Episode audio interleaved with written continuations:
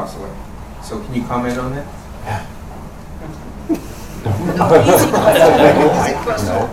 I mean, companies, there's like three companies that, that are working on encryption for quantum computing. Sandbox is the one that comes to mind, Sandbox AQ. So that there's going to be, and you know, Eric Schmidt is the chairman of that. So there's people working on it. Somebody's going to make a lot of money solving that problem. One by our government. I don't think blockchain is the biggest Uh, problem any we'll bank, have any bank, all happens. money, yeah.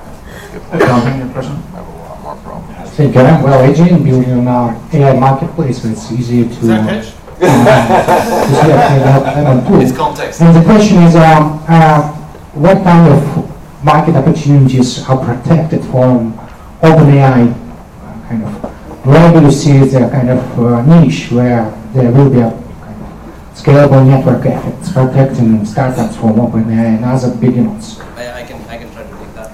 Yeah, I, I, I think you know OpenAI is becoming the new AWS where everybody's gonna look at their dev day and how many startups got killed. So last week, you know, with their dev day, uh, I think there's probably 20, 25 startups that got killed. I think, but I- so so the but the same philosophy that AWS has, which is you know they're really good at infrastructure, EC2, S3, middleware, and then they leave the application space to application developers that understand business logic, understand UX. So I think that space seems safe. But OpenAI, I mean, they'll they'll keep at it and uh, you know sort of RAG, fine tuning, model development. They're probably working on GPT-5 already. You know, 10 trillion parameter model. Microsoft will keep giving them as much money as they need. So um, yeah, I would I would stay away from what could be roadkill on the OpenAI roadmap. So what will not be Uh, applications, applications with UX and business. model. Ben, you're the best person to answer this, so, you know. Okay, I'm laughing because, you know, early on we did not invest in horizontal infrastructure plays. We did a few LLM investment. Brian was one of them, but didn't go the Gen AI direction because, as I said, I don't think it works for the enterprise. Uh, different use cases and context, but uh, now everybody says, oh, you know, we cut up, we invested in all the platforms, the fundamental models, it's done. Now it's all about application layer. So yes, it's all about verticalization and applications, but I tell people, look, it's about solutions. You know, you can't just come in with the best machine vision for this problem. You need to put it in the context of solving the problem of that customer. So that hasn't changed fundamentally, the way you build a company. Can you deliver an end-to-end solution to your problems that your customer is facing? Not just, oh, I've got the world's best email targeting whatever. I mean, that, that's not going to get you differentiated. That means you're more a feature of a larger platform, at which point, yes, you're going to have a, you know, an extension event every time OpenAI has a new announcement. But if you really build that vertical end-to-end layers of providing solutions, where's your data coming from, how are you differentiating, building mm-hmm. proprietary IP around your models, and how you create value, ultimately utility value for your users, that's how you're going to sustain. That's going to have a long-term value for the business. Otherwise, you know, you're probably not going to make it. Or should say early. I think it's hard right now, right? Even in the application layer. Like the funny thing about um, generative AI, I think, is the fact that it's actually it, it, it's like a it's like a new technology that actually is very easy for an incumbent to use and build a new solution. Much easier than like you know cloud or, or even like mobile, right? If I wanted to like rebuild an incumbent like onto cloud, it's actually right? But but but here, I mean, that's one of the things we've struggled with when we're like looking to invest into into these new applications. Like, hey, like, what are you doing? The best incumbent within your space, it's super like tech native. Like, could they actually take those same LLMs and build something similar? I think that's the that's the problem. Why do you do applications outside of uh, uh, OpenAI? They are building their marketplace. They look at Uh, I'm, I'm gonna kill here. I'm gonna kill here. Okay, you get to say some words. Context conversation. conversation. Okay. Yeah.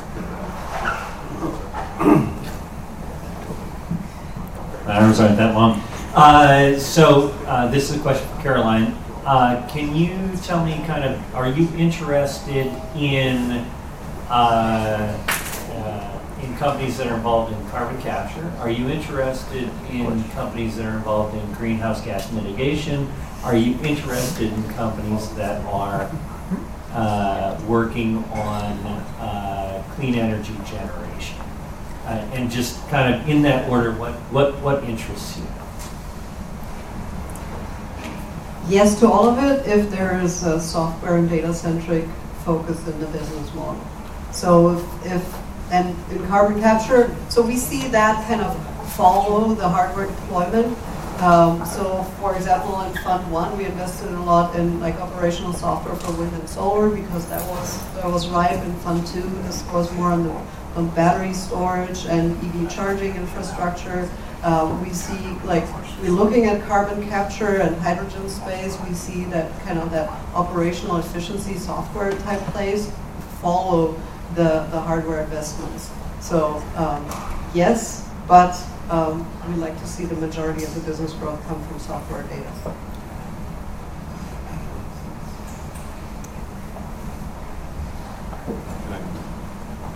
Hello, my name is JD. So my question relates more to the cold topics, right? So we talked a lot about AI, AI this, AI that. So I was wondering uh, how how do the metrics look and what kind of funding are like maybe less interesting topics, you know, like social networks or crowdfunding platforms or maybe government tech or anything along those lines. Does that question make sense? Yeah.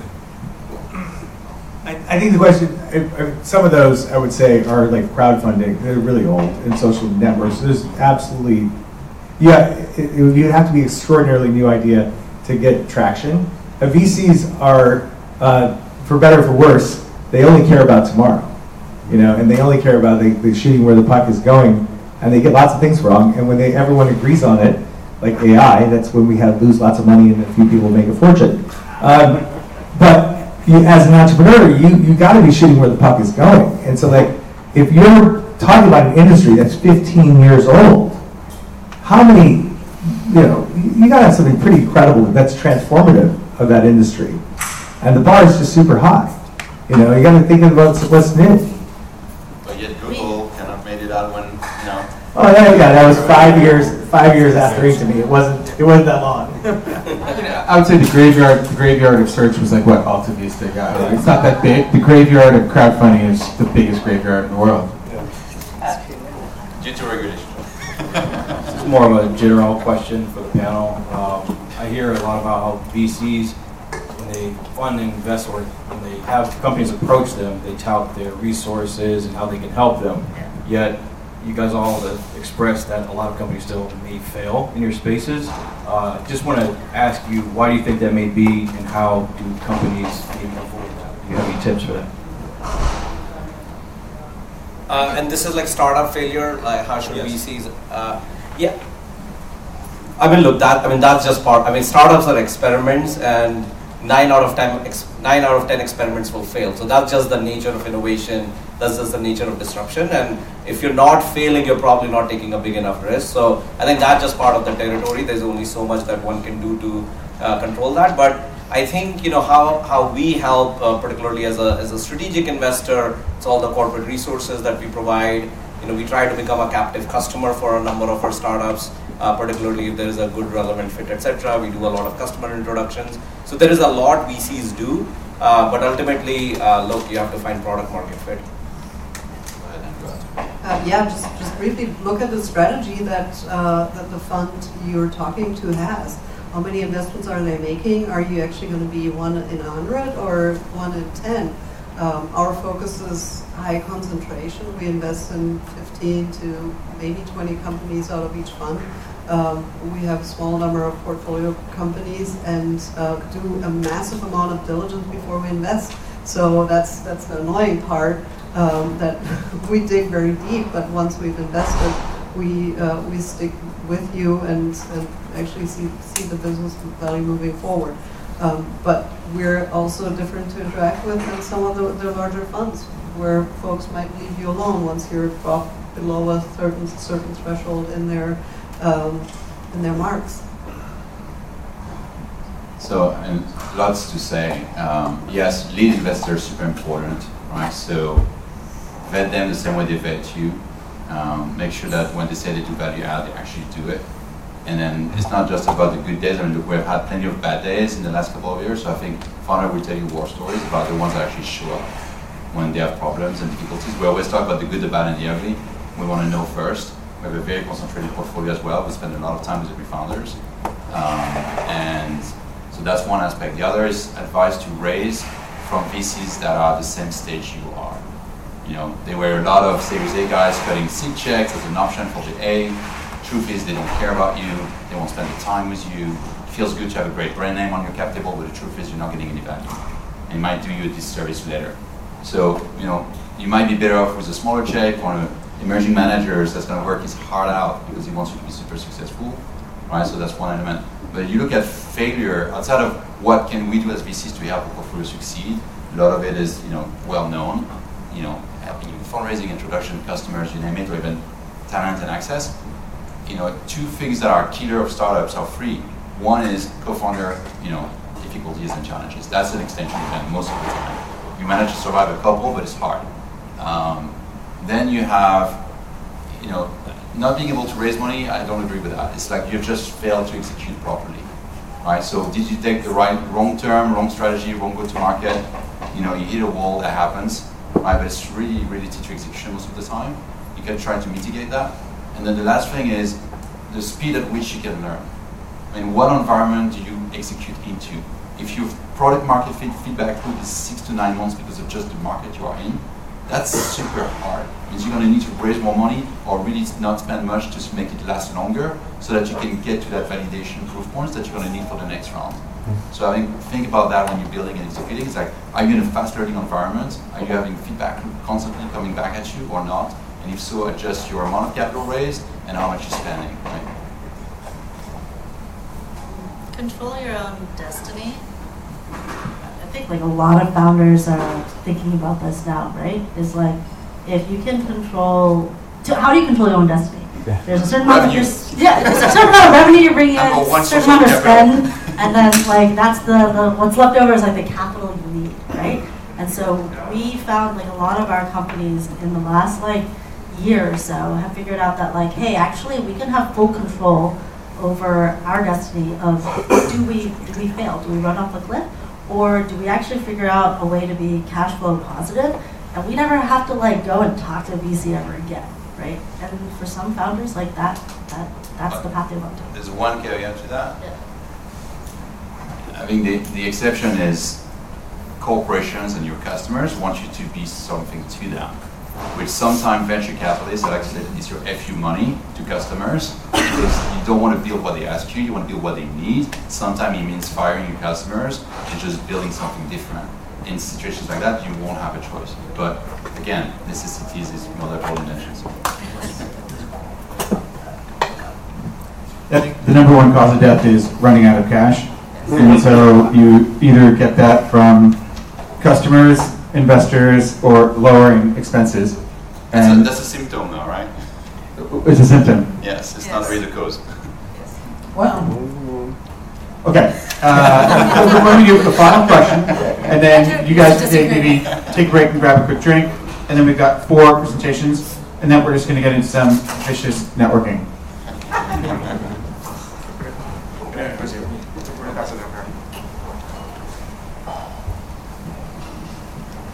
All right, thanks a lot. I won't give a pitch for um, our awesome new stealth startup in AI, but never heard that. Um, my question for you is for uh, B2C companies, and um, just like to hear from each one of you, um, in B2C, your top three, what you just consider the hottest spaces, like what in your view. Um, that's it. And why? Business to consumer and business to consumer spaces. Uh, business to consumer, meaning you're selling to regular folks. I have no idea. Enterprise panel here. Why don't we do a handful? Gaming, video gaming, man, just like going there with Gen AI.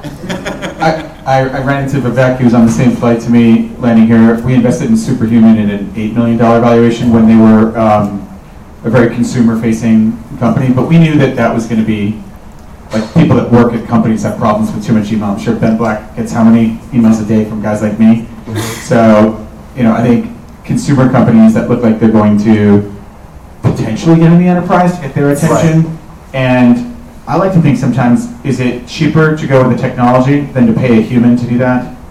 And would I want to quit my job and do sales for that company? You know, like I sometimes get these tests to avoid just irrationally jumping off a cliff with everybody on a panel. Here's the next one. Do you do we have time for a last question, or should we get into the startups? I mean, Yeah, yeah. concerns. Final question over here oh, in Japan. Here we go.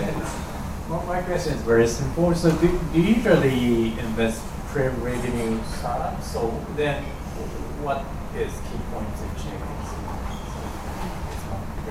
So The question is, do you invest in pre-revenue startups and No, how do you evaluate them? Yeah, pre- pre-revenue. What are your criteria for pre-revenue? Uh, Maybe I would just say that, uh, you know, San Francisco, Silicon Valley, more than anywhere in the world, has a funder for every stage on the continuum from pre-product, pre-revenue, to a little bit of revenue, to a little bit more revenue, to late seed, Series A, blah, blah, blah, blah, blah, to pre-IPO.